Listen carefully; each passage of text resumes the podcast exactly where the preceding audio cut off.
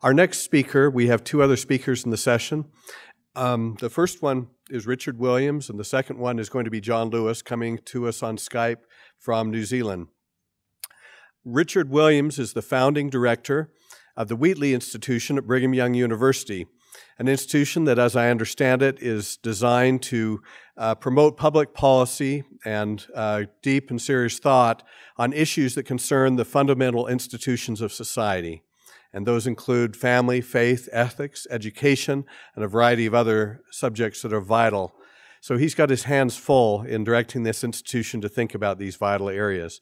One of the areas that I've admired for a long time in Richard's thought has been the subject of agency, something that has become a topic of choice by many neuroscientists and others who've uh, claimed that agency is impossible.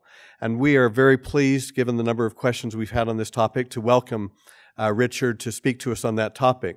I should point out, too, that in addition to the topic he's going to present today, he's also been an ardent um, uh, expositor on the subject of scientism, the philosophy that. Um, uh, that says that uh, science defined narrow, narrowly is the only way that truth can be found we hope uh, and we think he's going to address that topic at least a little bit uh, during his talk today, and we hope in some future venues. So um, we'll now uh, let Richard take the stand. We hope that uh, as our volunteers circulate, you won't hesitate to uh, write down some questions for the speaker. It's an honor for me to be here. I want to thank uh, the fine folks who invited me and made this possible, and I want to thank those of you who have come uh, to participate with us. Um, this is not a small topic. Uh, this is like the history of the world in 15 minutes. Um, my training is a as is as a psychologist. My specialization has been in uh, philosophical and historical issues within the discipline, and my special love and uh, where I've spent my uh, most of my work is on the topic of human agency. And human agency, I think, our, understanding of ourselves as agents or not, is where the rubber hits the road sometimes in our lives in this conflict or supposed conflict between science and religion. Uh, it is difficult to understand, perhaps especially our religion, but religion in general, what it might be among people who are not fundamentally moral agents. What does it mean to worship? For we wouldn't think a mechanical a piece of mechanism could worship very well. Uh, without human agency, the, the religion seems to be very odd, to say the least. And many conceptions of human science seem to make agency impossible or illusory or something like that.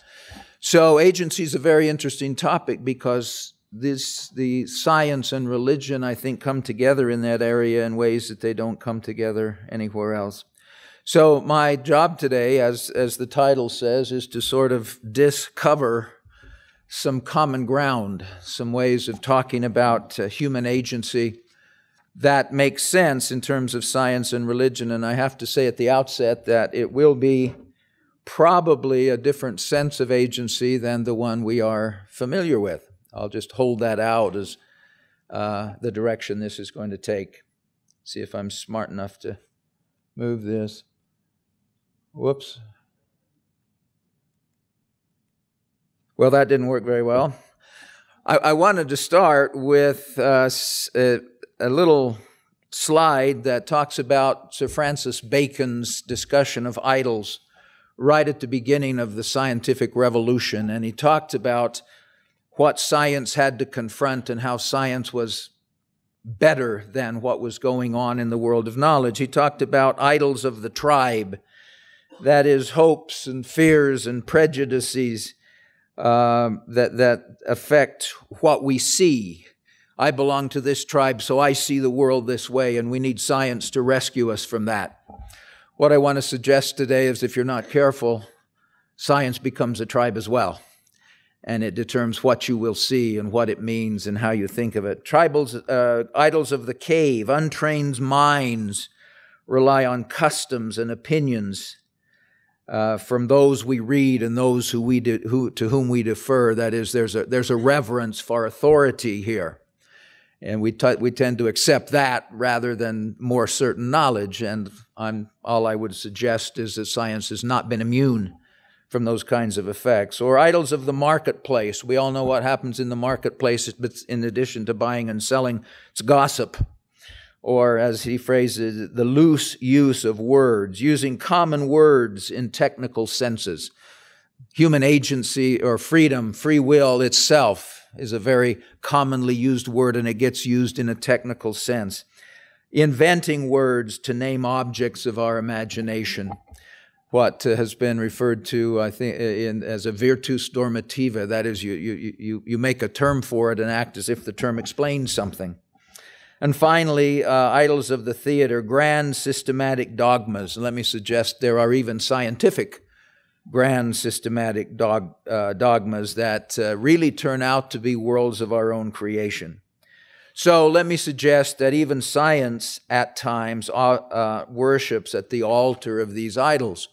Now, let me quickly add the best scientists do not, but science is like any other field. You get low entry positions, and, and, and sometimes it develops a, uh, an ethos all its own. So I, I have found myself in my career in a very difficult place when I take issue not only with traditional science, but traditional philosophy and traditional religious views. I sometimes wonder if I have any allies at all. Um, the traditional approach to understanding human agency, I think, is deeply flawed. Agency is a fundamentally human phenomenon, and that you say, well, of course it is. What else would it be? But, but I mean that in a, in a very particular and, and technical sense. It is a human phenomenon and can't really be modeled on other kinds of things. We have to be very cautious here and, and the loose use of words that Bacon warned us about. If we talk about human uh, agency as a quality or an attribute or a characteristic or a capacity, the next question is well, where did this quality come from? Did I not get that? There we go. Where did the quality come from? Where did the capacity come from? What, what are its attributes? And pretty soon, You've named something in order to explain agency, which itself is not agentic. Uh, and so you have to be very careful how you discuss this. So I want to let it sit right now as a uniquely human phenomenon in a very holistic sense. It's not, it's not a category, it's not a quality, it's not an attribute, it's not a skill, because you try to chase those back and find their origin, and pretty soon they're no longer agentic. So the trick has been to explain uh, agency in a non human world. That is, if we take uh, scientism, if we fall into scientism, the world is completely understandable by certain kinds of natural laws. Well, how do you carve out, how do you make sense of, how do you develop an idea of human agency with teeth in it in a completely non human, deterministic, uh, uh, objective world. It, we have to remember it's a human phenomenon. Now, the form this has mostly taken throughout the years is to talk about agency in terms of free will. That, I think, is a mistake for reasons that I'll get into. In a completely efficiently causal word, in the bad sense of efficiently causal, can there actually be free will? And I'm going to argue no, there cannot, but fortunately for all of us, there can be a genuine human agency, and we want to try to unpack what that might look like. Traditionally, the question of human agency has been cast in terms of two possibilities compatibilism and incompatibilism. But they set the problem up in a way that uh, the fix is already in. That is, let's assume that all events in the world are determined by external causes. What must human agency be in that would be in that setting? That is, can human agency be compatible with a efficiently causal universe in the colloquial and non-technical, non-Aristotelian use of efficient causal? Uh, and the answer is usually yes, but only on the margins. Okay. I can have agency in a causal world if I get to do what I want. I'm an agent because I want to do this. I can do what I want, and that's enough. Now, what I want, of course, is a function of that causal human world. But I'm having fun at the margins. Okay. I, am enjoying that freedom out at the margins where it doesn't mean anything. And, and we're pretty satisfied with that as long as we don't think about it. So, what usually happens is we hammer the definition of agency in, until it fits. Yes, to be an agent is to have fun uh, acting on your own wants, which are given to you without any co- contribution from yourself. The other view, of course, is incompatibilism, which says, of course not. Uh, there is no agency, but why should we care? As long as uh, the granaries are full and uh, people have bread and so forth, uh, it shouldn't make a difference. Some illusions of freedom are useful. This is a, a useful illusion. It helps us behave ourselves sometimes because we think we may actually be responsible for something. Uh, we'll behave ourselves better. Or just give it up and stare down the empty abyss, suck it up and realize there is no meaning and it all the curtain comes down and it and it stays down. So just have the courage to accept that. So that's usually the ground within which the question of human agency is brought up. And you can see, I think, how that maps onto science. Science will the, what most people understand to be science sets up the grounds in which the discussion takes place. Yes, there is a completely causal external world. Now, let's try to get some, squeeze some agency in around the edges of that. Well, the traditional approaches then of human agency um, bring us to two major conclusions. Traditional approaches explain agency from within a non human, artificial, or impossible world.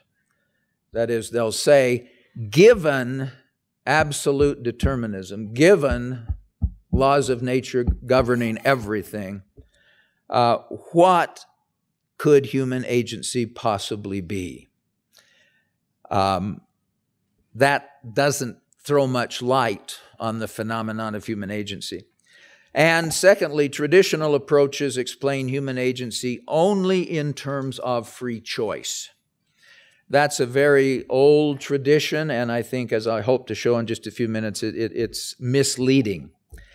To be a human agent is to be able to make free choices. And human agency, thus explained, can only, in my judgment, be trivial, some fun around the edges, or impossible for reasons that I'll show. So we need an alternative approach if we're going to save agency. And I might add that for Latter day Saints, this is by no means a trivial issue. We stake a lot on human agency. I believe we fought a war for that, whatever it meant. Uh, th- th- this is absolutely essential, I think, for us. Well, who cares? From a religious side, I think it's safe to conclude we care because without human agency, actions are meaningless.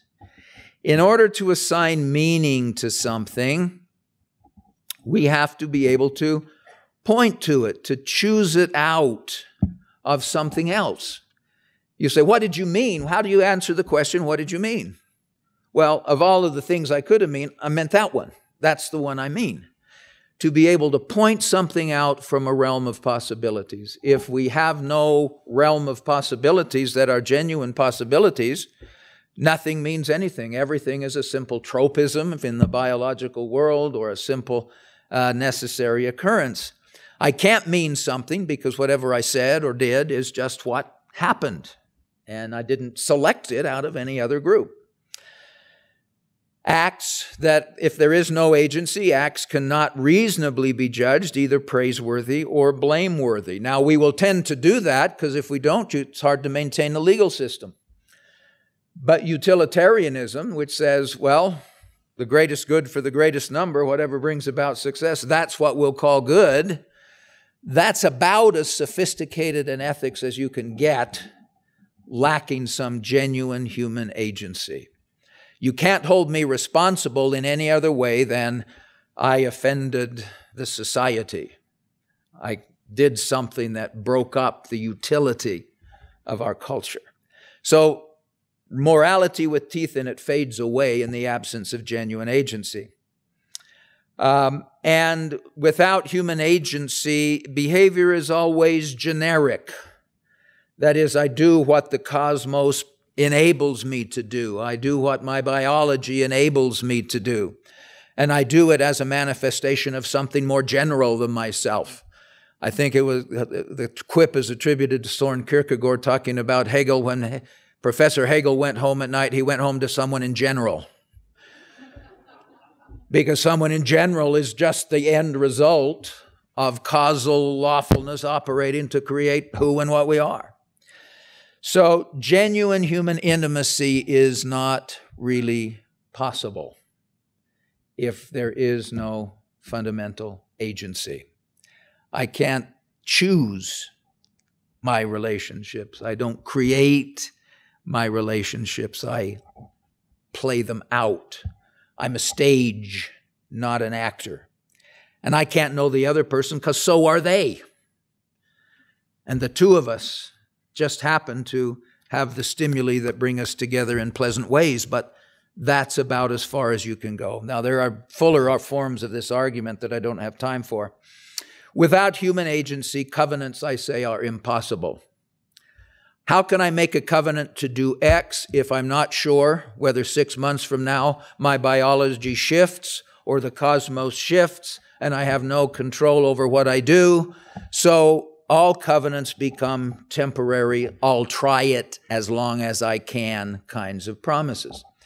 You can't expect a covenant from some, some from a person who does not have in some fundamental way control of their actions. So just forget about Mosiah 6:15 it says the Lord will stamp you his, the Lord will seal you his. How can he do that if you're going to keep shifting on him?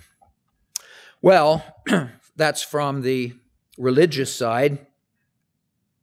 Uh, what about from the science side? Well, the big issue in regards to science and agency is uh, determinism. Uh, the problem is usually set up wrongfully, I believe, between determinism and free will. Science requires determinism, and I think that's absolutely the case. There has to be a rationally discernible order in the events of the world. Most people look at free will as leaving holes in that or shaking that up. That just can't be. There, in the minds of many people, there's a fundamental incompatibility. I think many solutions to this, I don't have time to go into it, that we tend to proffer in order to save agency because we understand it's important, are too superficial. They don't get to the heart of the matter, but I don't have time to, to deal with those.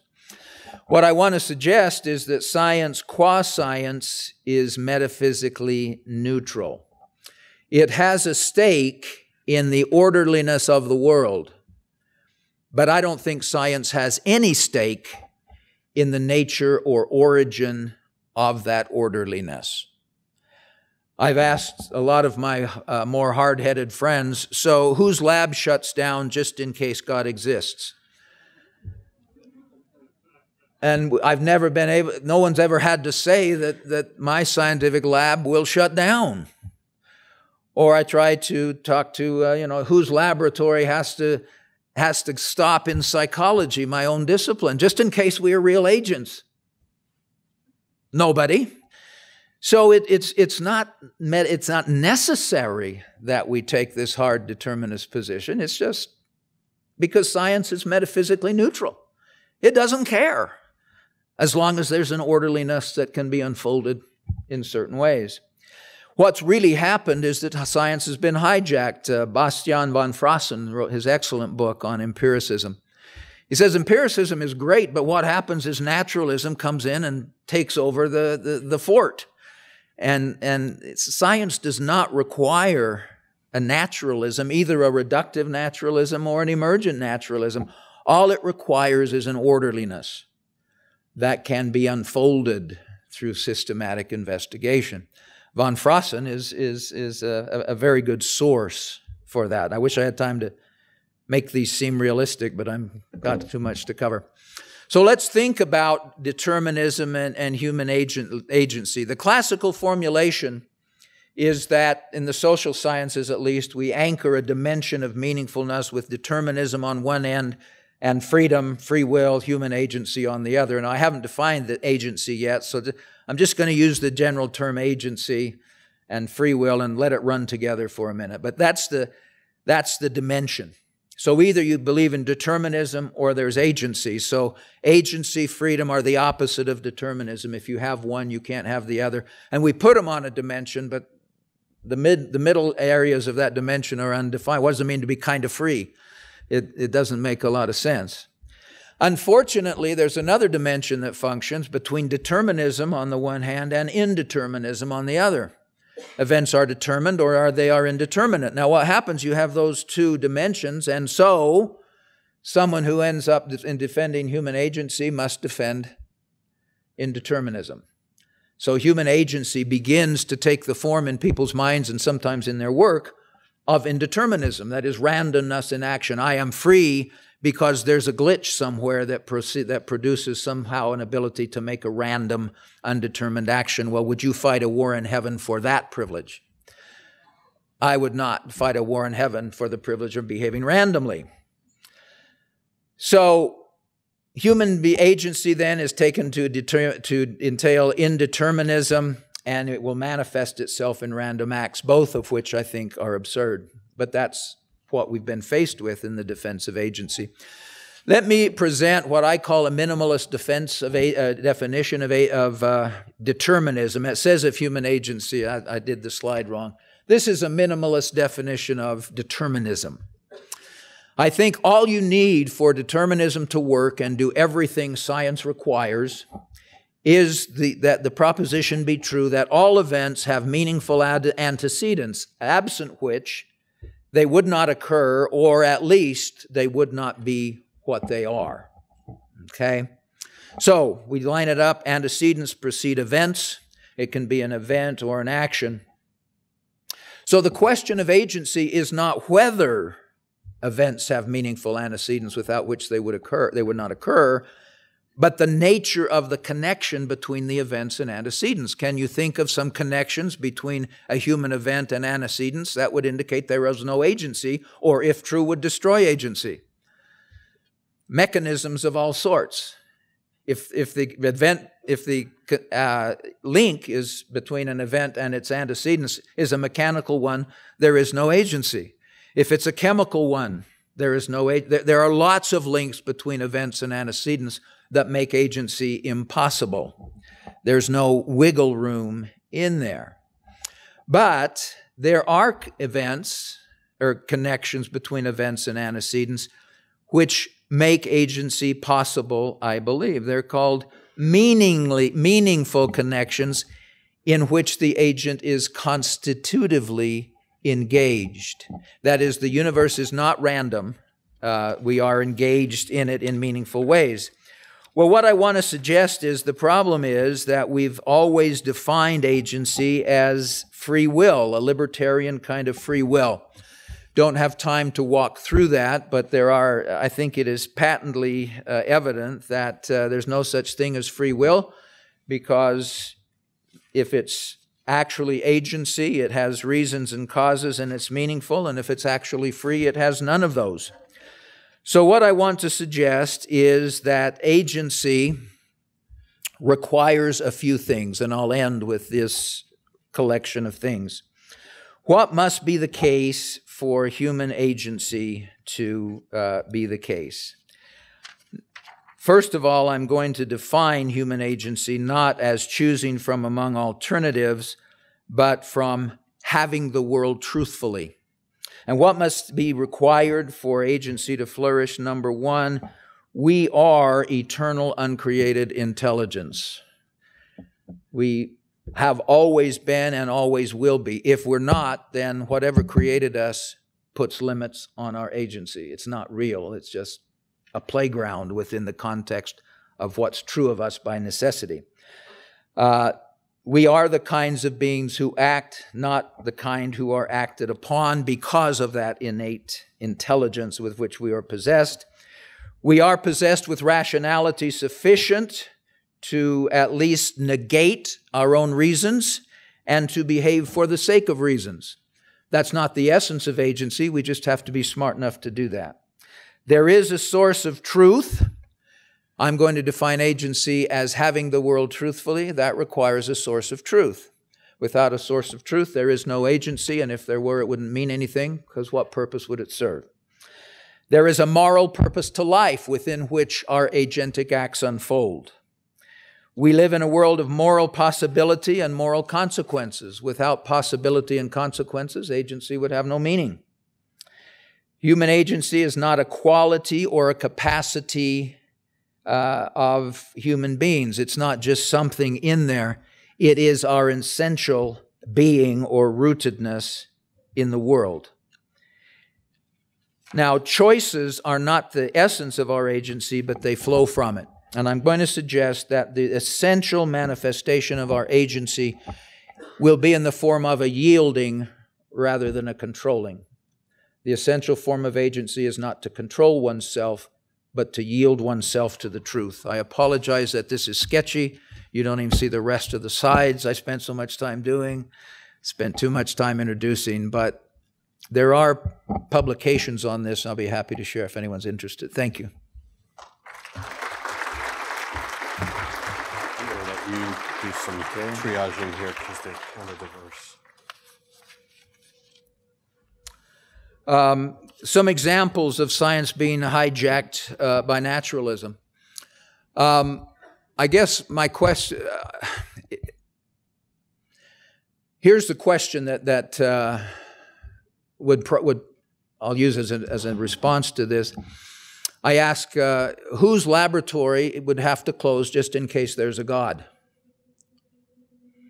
Is there some scientific program of research that must come to a halt? Just in case there's a God. Um, I can't think of one. I don't think it matters. I don't think it matters to science. For all we know, it could be causal rays from green people on Mars that are making the world behave as it does. It doesn't matter so long as there is an orderliness, a predictability, and, and those things. So, some people will argue that a, a truly scientific uh, explanation can have no place for agency. I don't think that's I don't think that's the case. You you only need uh, an orderliness sufficient to show that things aren't random.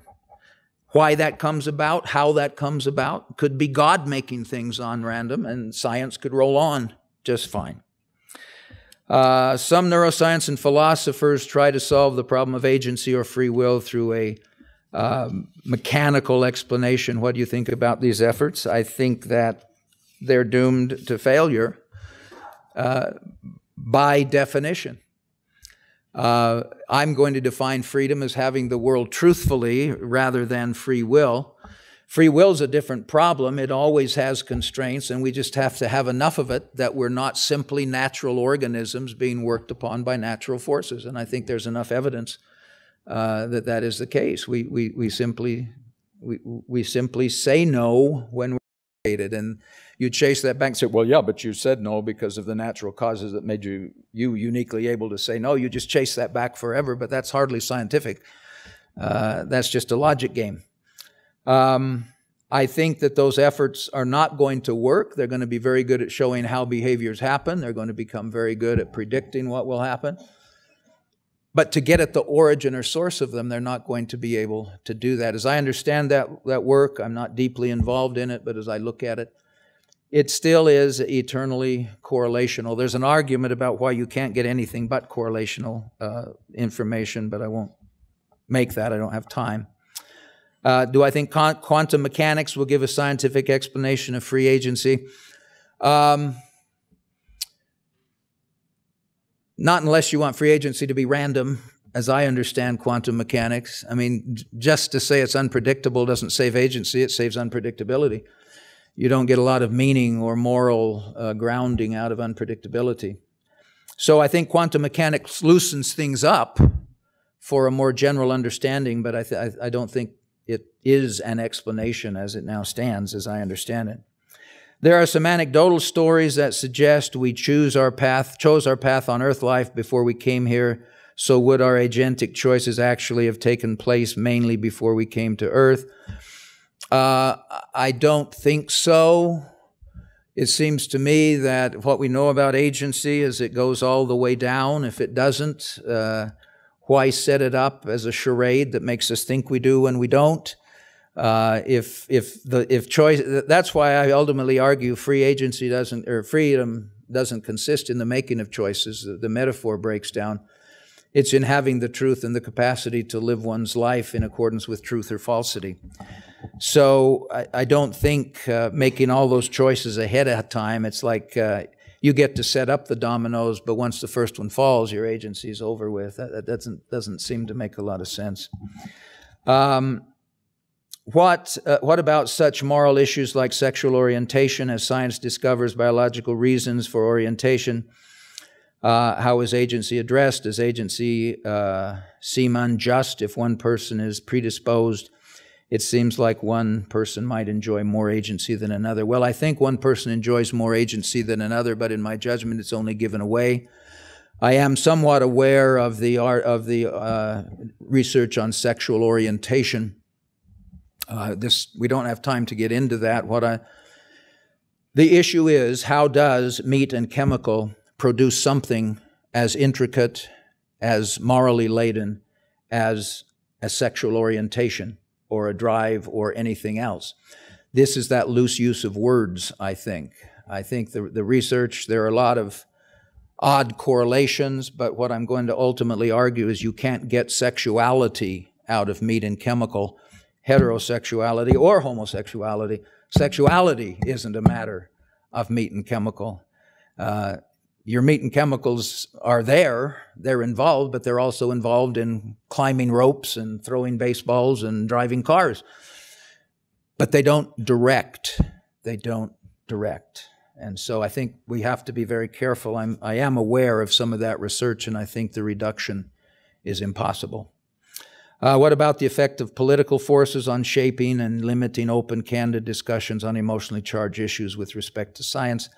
Um, I think that's a, a, problem. I think we ought to be able to discuss it openly. Unfortunately, in some circles, science itself closes itself off. Uh, I think they perceive threats that, that maybe aren't there. On the other hand, there are immature and foolish charges leveled at science. I, I think there are faults on both sides, and what we need to do is get down to the bottom of things and lay out, first of all, a human ontology. What does it mean to be a human being? Then talk about science in a metaphysically innocent way.